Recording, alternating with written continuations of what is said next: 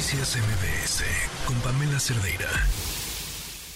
Periodismo a toda prueba con Joali Reséndiz.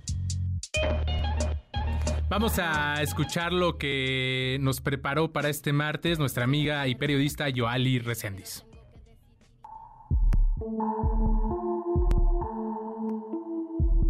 En enero de este año, Mariana Lisset murió dejando a su hijo, un menor de cuatro años, quien fue reconocido por su entonces pareja, de nombre Jonathan. Escuchemos la voz de Eric Calvo, primo hermano de Mariana Lisset.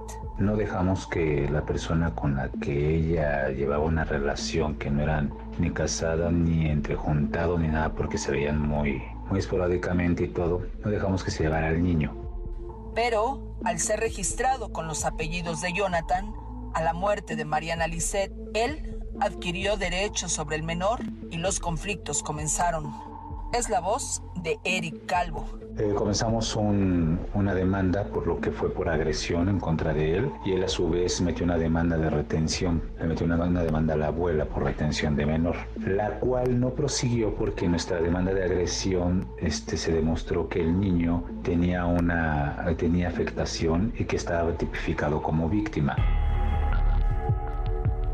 Fue la Fiscalía en la Ciudad de México quien lo valoró y la familia materna solicitó la intervención y cuidados del DIF en lo que el asunto legal concluía. Sin embargo, la institución estudió y determinó que la familia materna era idónea para el resguardo y el cuidado y en abril se inició un juicio de pérdida de custodia, a lo que Jonathan interpuso otro juicio, pero ya no en el juzgado 41, sino ahora en el sexto, y por la misma razón pérdida de custodia. A partir de entonces y a pesar de que el menor esté en custodia, dictaminado por el DIF y la propia Fiscalía, la jueza interina Rebeca Yasmín Rodríguez Puyol del juzgado sexto, sin respetar los derechos del menor, ha girado al menos tres órdenes de aprehensión en contra de Juana, madre de Mariana Lisset y abuela del menor, y además ha puesto condiciones para poder tener un acercamiento con su nieto. Las quejas ya están en la judicatura. La fiscalía ha determinado el resguardo del menor.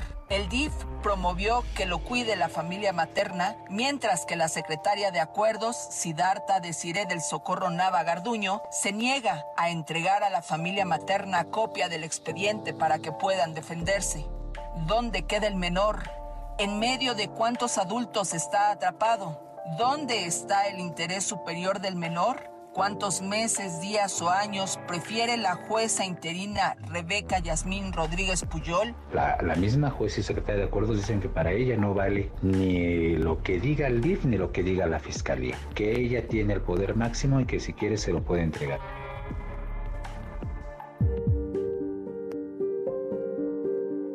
La pregunta es, si para la jueza interina Rebeca Yasmín Rodríguez Puyol un diagnóstico de maltrato realizado por especialistas de la Fiscalía y del DIF no vale, ¿cuánto le puede importar una vida de un niño de cuatro años que su voz no ha sido escuchada por ella? Mucho poder para una jueza que aún no ha comprendido que no se trata de fuerza o ganar por ganar, sino de un pequeño que tiene derecho de vivir una vida libre de violencia, comenzando por ella.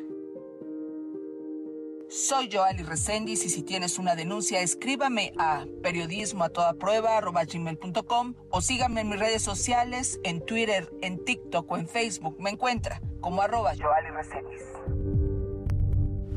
Noticias MBS con Pamela Cerdeira.